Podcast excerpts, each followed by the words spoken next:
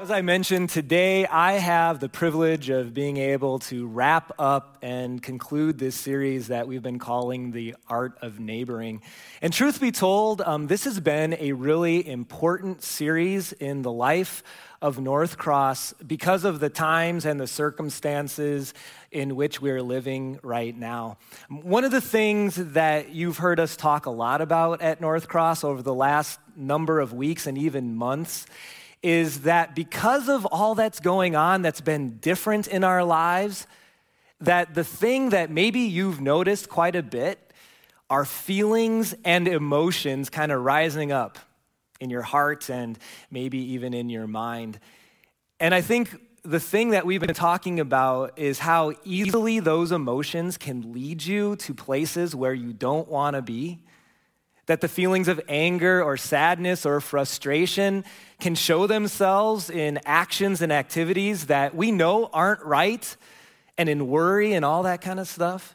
And so, what we've been talking about is the importance of realigning those emotions with God's promises and God's truth. And, and that's been a theme we've been talking about for months now. But I don't know if you're anything like me, but when you see things on the news that make you upset, when you hear things that people are saying or tweeting or posting that make you sad or frustrated, part of it is realigning our emotions. But at times, I guess I've asked myself a really important question that at times I've felt a little bit helpless with. The question is this what can I do?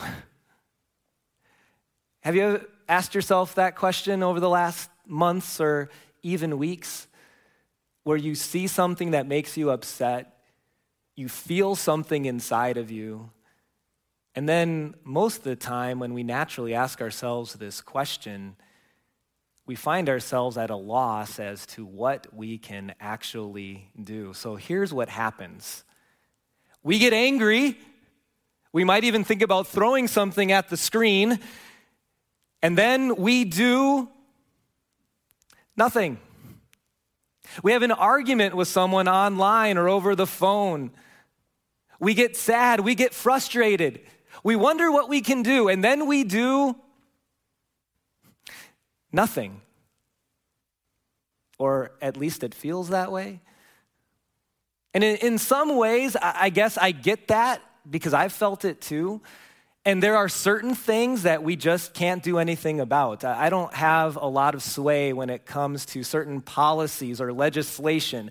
I don't have any power in making our politicians get along better so that they work for the good of the people and not the good of their election or reelection or whatever it might be. I have no power to do anything about a COVID 19 vaccine. Like, like, I can't do anything about that. Those things, my hands are tied. But here's what I want you in the room and online to know don't ever convince yourself that there's nothing you can do. Because there is something we can do to make a difference in our neighborhoods, in our communities, in our places of work. There is always something we can do. And that's the idea behind this series. That's why I think it's so important because we have a country filled with people who are frustrated, wondering what they can do. And this series is all about what you can do. And it's not finding the right neighbor or a good neighbor. This series is all about being a good neighbor. And what does that look like? And how do we do it? Today, I, I get to wrap up this series with uh, hopefully inspiring you to understand why this is so important, why being a good neighbor is so important. Because sometimes we, we have series all year, right? And so sometimes we wonder which ones are the most important, and, and sometimes the life of being a Christian is something that can get a little bit complicated, and there's so many different options, there's so many things we're being told to do. Let me just tell you this this series is not just something on the periphery of being a Christian.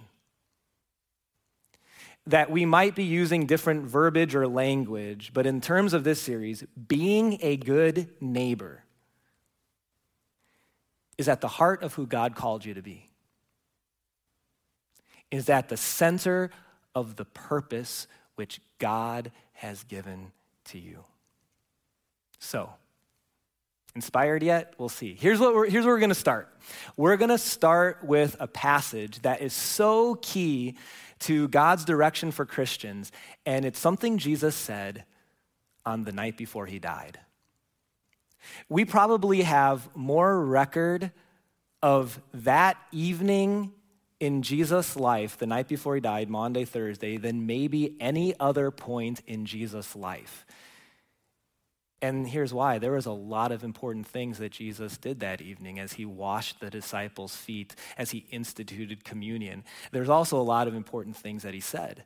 Jesus knew that within the next day, things were totally going to change for the 12 disciples in that room that evening, and he wanted to share with them the most important things. One of the things he said has all to do with what Christians should do and what a Christian should look like. It comes from John chapter 13. John was one of Jesus' disciples in the room that night. And here's what he recorded Jesus saying that evening.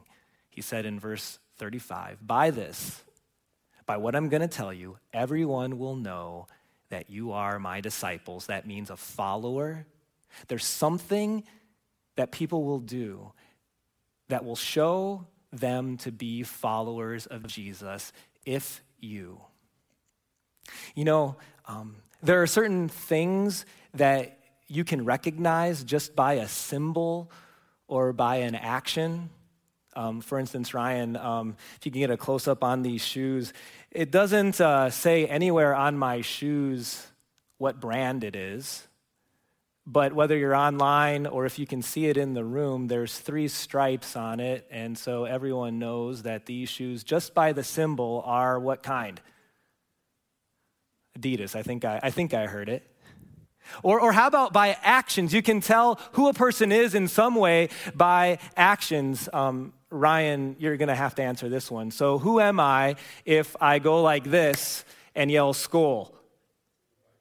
a Viking fan, exactly. Just by your actions, you can tell who someone is sometimes, right? Jesus is saying that that's true about being a Christian too. And I wonder how you might fill this in when Jesus is describing what a Christian would look like. He says, Here's how you know that you are really my disciple if you go to church every Sunday. I wonder if online counts. I, think that for a time, for all of us, this is something maybe we've thought. And we know it's bigger than that, but as long as someone goes to church on a Sunday, that's a Christian. That's not what Jesus said.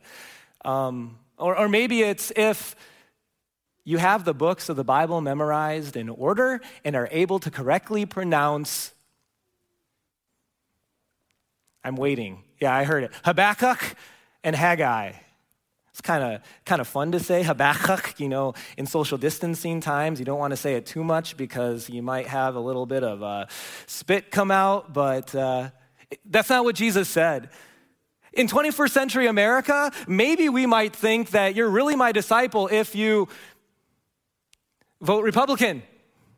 Then you'll know that you're on the right side. But others of us are like, no way, it's, it's if you vote Democrat. That's not what Jesus said, is it? If you're online this morning, I want you, and if you're sitting by someone today, a family member, I want you to just share with the person next to you what do you think Jesus said next? Go ahead, take uh, five seconds. What do you think Jesus said? Well, let's see. If you are really my disciples, if you love one another. Of all the things Jesus could have chosen, and there is more to the Christian life, there's more to following Jesus, and belief is important. That's where our relationship with Jesus begins is with our faith relationship with Him. But when it comes to signs and symbols of what it looks like to be a Christian, it's not three stripes, it's not putting our hands together and yelling Skol, it's love and compassion. And people who think of others more than they think of themselves, and people who carve out time in their busy schedules to care for other people, even when they've got a lot to do. Our first fill in goes like this Christians are to be recognized by their love. That's their brand recognition love. So here's the difficult question Christians, if you're not a Christian yet, I hope you will be, but this question isn't for you necessarily to, to think internally about, although you'll probably have an answer to it, you'll have an opinion. How, how are we doing with this? When it comes to 21st century America, would you say that when someone sees someone loving, that they're like, that's got to be a Christian? Or when people hear the word Christian or Jesus follower, they right away think that's someone who has a deep compassion and love for other people. How are we doing? I think it's complicated, isn't it? I think we have a lot of people who are very well intentioned. And I think it's difficult in 21st century America. I mean, there are certain people who just naturally have a bias of difficulty against anyone who would believe in a God or follow Jesus as their Savior. That makes it difficult the way people view Christians. I, I think that um, there are certain people in our culture who think that um, even when a Christian shares truth in love, that if it doesn't go with what cultural norms are, that they'll call that being judgmental or unloving. And it may not necessarily be that. We, we know that. So this is difficult, but if you're someone who follows Jesus, I think here's the question that we personally need to ask it's this. Even with all the cultural norms out there and the things we're fighting up against, maybe as Christians, could we do better? Are there ways individually or collectively or as a church that we could be about the brand recognition that Jesus had for us? Could we do better when it comes to showing love? and being love and being compassionate and kind? I think the answer to that, I know the answer to that is yes. And one of the guys in the room that night that heard Jesus say what the, the sign or symbol would be of what a, a you'll know Christians by their love was that na- man named John that I mentioned earlier. And years later, he wrote some letters to churches that kind of expounded a little bit more on what he came to learn and what he came to believe. And in those letters, at least in one area, he gave us something that I think can be helpful for us if we find ourselves not loving our neighbor the way we could. He gives us a whole new view of how to view the people around us. 1 John chapter 3. This is a letter by the same guy who wrote the historical account of Jesus that we read from earlier. John says, For this is the message you heard from the beginning. And in this little phrase, guess what he's doing? He's hearkening back to that night on Maundy, Thursday, the night before Jesus died. There was a message that not only they heard, but that when someone would come to faith that they were sure to emphasize it's simply this we should love one another. Here's how john continues. He says don't be like cain who belonged to the evil one showed himself to be not in faith not a follower of god and murdered his brother um, for those of you who aren't familiar with Cain, let me just give you a really quick background. So, there were two sons of Adam and Eve whose names were Cain and Abel. And what we know about them is this that there was a, a time in their life where Abel gave an offering to God that was done out of true faith and thanksgiving, and it was an acceptable offering to God. And then Cain gave an offering to God, and he did it with a selfish heart. I don't know, we don't know what all of his motives necessarily were totally. We're going to get hinted at one in just a moment, but it was not an offering that was acceptable to God. And so Cain knew that Abel's was and his wasn't, and so what he did is he ended up he ended up killing his brother. What was going on in Cain? John gives us a little more explanation. He says, "Why did Cain murder Abel? Because his own actions were evil. He looked at his actions, Cain did, and his brothers were righteous, and he compared them to what his brother did, and there was a gap there, and he felt jealous of his brother, and he was mad at God, but he was also mad at his brother. As he viewed his brother, he viewed him through the eyes of comparison, the eyes of, what about me? And it led him to a really bad place the opposite of love. He murdered his brother. We're going to come back to that in a moment, but John continues by fleshing it out a little bit more. He says, Don't be surprised, my brothers and sisters, if the world hates you. That's the way it was for first century Christians. They were different. First century Christians were countercultural in not just what they believed, but how they lived and how they acted. And so there was a lot of hatred towards Christ followers. I think John's words are very applicable yet today. Don't be surprised if people don't accept you for what you believe. Don't be surprised if people hear the word Christian and they don't always necessarily think the best things. Don't be surprised if people hate you. He continues We know that we have passed from death to life because we love each other. John's getting back to the theme that we talked about from Jesus. That we don't earn eternal life by loving people, but it's a sign, it's a symbol, it's brand recognition of someone being a Christian, that someone who follows Jesus will love. Anyone who does not love, does not follow Jesus, remains in death. Anyone who hates a brother or sister is a murderer, and you know that no murderer has eternal life residing in him. John explains in more detail what Jesus talked about the night before he died. Here's what I, I want you to know and see as we think of that example of Cain and Abel. It's our second fill in for today. That your do is affected by your view. What you do for the people around you is directly affected by how you view the people around you. How you be a good neighbor is directly affected by how you view your neighbor. And let's be honest,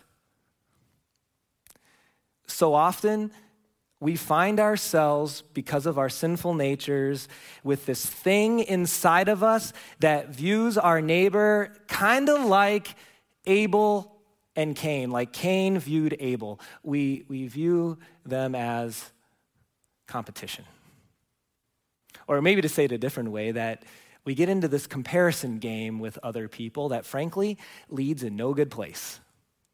And I think as, as you think about this right away, we need to exclude the people in our immediate family, although even brothers and sisters, I've seen it in my own house, have some of this in them as well. But usually your immediate family, it's pretty easy to be cheerleaders of, or some really good friends that you grew up with, and man, you just love it when things go well for them. But with so many others, there's this little thing that rises up when we see someone who's skinnier than us, or prettier than us, or more successful than us, or seemingly have the perfect little idyllic family life, you know, or have the right house. there's this feeling, this emotion that we wrestle with inside. And in many ways, we're embarrassed to even admit it when we see people doing things we wish we were doing, or traveling places we wish we were traveling, or driving things that we wish we could drive, or going places on the weekend we wish we could go. And you're wondering, Ben, how did you know how I think? It's because I deal with the same thing too. This, well, jealousy, this envy, this competition with other people instead of celebrating who they are. Shouldn't Cain have done that with Abel? Man, Abel, what an amazing offering. You have such great faith and love for God. Brother, great job. I need to do better like you. Instead, he gets jealous and he kills his brother because it was hard for him. It was hard for him because he played that constant comparison game. Cain did it, we do it.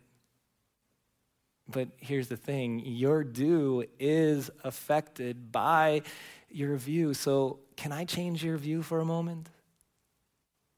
I want you to think about how powerful a change of view is.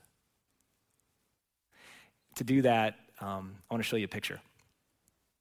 So, this is a picture I took over a decade ago of a stone stairway in the city of Jerusalem. And I can still remember that day. We were walking to different places in Jerusalem, and um, you know you're, you're, visiting the place where they think that jesus died and the place where they think that jesus was buried and you're just thinking about all these things there's just all this amazing stuff all around you and it's just a stone stairway didn't think anything of its stone steps and then our tour guide took us aside he said i want you to look at those steps he said they are one of the rare parts of Jerusalem that are still be able to be seen in the daylight, seen um, as being exposed still, not having been destroyed, that date back to the first century. That these steps were there just like they see in this picture, are seen in this picture when Jesus walked on the earth. And here's something else the tour guide said. This would have been the only way, this pathway, to get from the Garden of Gethsemane to the home of Caiaphas the high priest. Do you know where the Bible tells us Jesus walked from on Maundy, Thursday night? From the Garden of Gethsemane to the home of Caiaphas the high priest. Do you know what that means about these steps and these very stones that you're seeing? That Jesus walked on them. Do you see why I took a picture? Thought nothing of it for a moment, was just gonna walk by, no picture taken of these steps. But when I was given the backstory, when I was told to pause and just think a little bit, totally changed my view. Took a picture, talking about it 10 years later. Your view is changed by your view. And when there's a Christ connection to something, man, for a Christian, that's amazing. Listen to where John goes next in his words in the context of loving other people. The next thing he writes is this in verse 16 This is how we know what love is that Jesus Christ laid down his life for us. And, and John is first giving us an example of what love really looks like. But in there, he gives us a, another treasure as well. says that Jesus laid down his life for us. We find ourselves at times not feeling good about who we are. We get into this comparison game where maybe we don't even feel like we're worth it, whatever it is. I want you to know something that value is determined by how much someone is willing to pay for that thing. Can we go back to that last verse? It says that Jesus laid down his life for us. That's the first person plural. It includes the world, it includes me, it includes you. And you online too. Let's go back to the next slide. Value is determined by how much someone is willing to pay for that thing. There was nothing more precious, not a bigger payment that Jesus could give than not just dying, but going to hell so that I wouldn't have to experience isolation and separation from the Heavenly Father so that I will never have to face that, so you will never have to experience. That's the price that Jesus paid for you.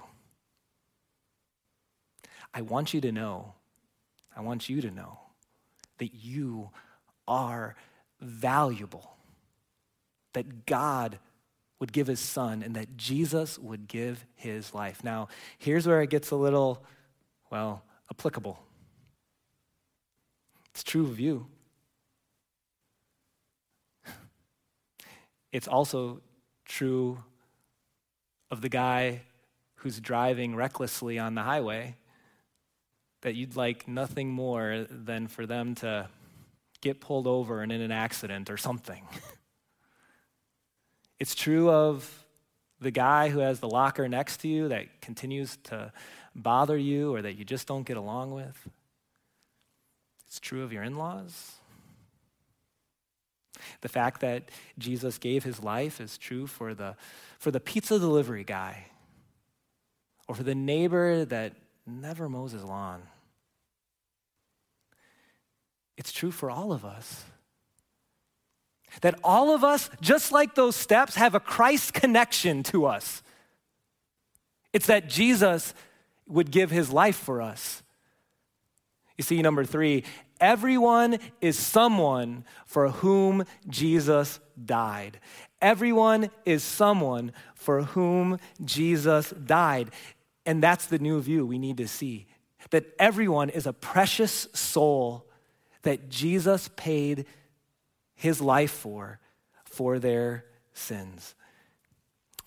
Verse 16. Let's finish out these verses. And so we ought to lay down our lives for our brothers and sisters. And, and that's still a difficult thing to do, but um, maybe with this new view, it's a little more understandable. If anyone has material possessions and sees a brother or sister in need, but has no pity on them, how can the love of God be in that person? You see someone who needs something, you're like, oh man, they need help. I'll pray. But we don't help them with that need. How can the love of God be in that person? Dear children, let us not love with words or speech, but let's love in action and in truth. For those of you who are married, who have ever been in a romantic relationship of any time or sort, let me ask this. Um, how well is it going to go for your relationship if you tell your spouse that you love her, but never show her? That if you tell her that you have love for her or for him, but never forgive him or her or never do anything for him or her never buy them a gift on their even on their birthday. I told you i love you. You don't need anything from me. Let me just say that's a recipe for not a long relationship okay? Because you and i we intuitively know that love is not just seen or heard with words. It is seen in action. And that is what john is saying and that is what Jesus set up as being important that night before he died. Here's how you'll know that you're someone who follows Jesus. You will love one another. And let me just say this the first century Christian church was amazing at this. That in fact, people who didn't even buy into the Jesus thing, there is historical evidence of, of historians, secular historians, who would say, wow, um, those Christians, they're the people that love immensely. In fact, um, here's some words written by a historical um, uh, by a, a, gentleman who um, wrote as a secular historian. If we could go to that slide. Next one. He wrote, For the Christians are distinguished from other men or other people, not by the country that they're from, not by their language, because there's a lot of different languages of Christians, not by the customs they observe. This is how they're observed by the love that they have. They love all people and are persecuted even by all. They are unknown and condemned. They are put to death and restored to life. They are poor, yet they make many rich. They are in lack of all things and yet abound in all. They are dishonored and yet in their very dishonor are glorified.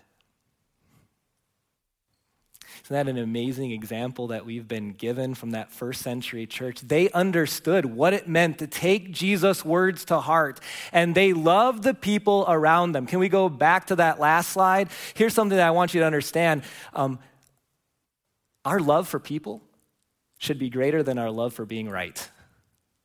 And I think that gets to the heart sometimes of what people who come at this objectively have issues with Christians. That it seems like they're all about truth, and we should be about truth. But what about the love? And I think for some, our love for people is not greater than our love for, you know, proven we're right and this doesn't mean we enable people. This doesn't mean that we lower our standards. I'm not talking about that for a moment. God's truth is truth. It's just this. When we interact with people, when we share truth people with people, have we laid a foundation of love so that they recognize that this is coming from a good place, a love place, rather than a judgment place? Our love for people should be greater than our love for being right. So, we started with this question. It's the question of what can we do? What can we do? That's what this whole series was about. And as we wrap it up, as we think about, you know, our do being influenced by our view, let me make it very applicable and give you just one very easy application if you take me up on it, we can carry out Christ's calling one neighbor at a time. All of us have neighbors, literal neighbors. Even if we live out on a farm, there's a next farm at some point. That's your neighbor. Here's how I want you to carry this out we can carry it out one neighbor at a time. So, for some of you, this is how you take the feeling of love and make it into an action step. You learn your neighbor's name. Meet that neighbor that you haven't had a chance to meet before. Maybe it's three houses down. Maybe for some of you, it's right across the street. You've seen them, you've waved at them, you've gone into your garage and then out of it again, but you haven't taken the time to if I asked you what their name was, you wouldn't know. Where do they work? You wouldn't know. That's our first do, is just maybe for you, it's to introduce yourself and learn your neighbor's name. The other thing is this learn your neighbor's story. If you already know their name, the next thing would be to take some time to ask them some questions. You know, there are blessings in the midst of COVID and quarantine and all the challenges we're going through. One of the blessings is that people have been more willing than usual to share how they're feeling. Ask them that question How have you been doing? How are things with your family? How are things at work? Is there any way I can pray for you or be a blessing to you? And it's amazing. So often conversations start with talking about basketball or talking about fantasy football or recipes or whatever it might be, home decorating. And then over time, as we establish that relationship, as we neighbor people, as we be a good neighbor, that there's a foundation that's laid that allows us to talk about things that are even more important. So, as we close out this series, let me remind you why all of this is so important. Why would Jesus say, The mark of following me is to love the people around you? It's not on its own or solely so that the people around you have other people who love them. It's because when we love people, and we do it in response to the love we've received from Christ, that when people feel that love, they're going to wonder why. And they're going to be curious about this Jesus who's changed our hope to one of confidence for heaven and has changed also the way we live until we get there. Seeing all of this, we can do better with our love, right? But it's really not about our love. It's about a love that's much greater that we want our neighbors to see, to realize, and understand the love of a heavenly Father who walks with them,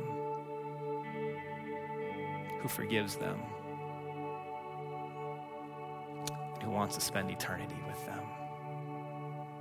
So, would you join me as a church to not just talk about love? But to act in love, to not just look for good neighbors, but to be a good neighbor. This isn't optional. This isn't peripheral. This is at the heart of what God has called you and me and this church to do because you know how you identify someone who follows Jesus? It's when we love one another. Let's pray. Dear Heavenly Father, man, like so many things in your word, this is easy to talk about, but so, so hard to do. And Lord, forgive me, forgive us for those times where we haven't shown love the way that we'd like to, and we're going to mess up again. There's no doubt about it. But you have grace and forgiveness and love for that too, for those sins. We thank you.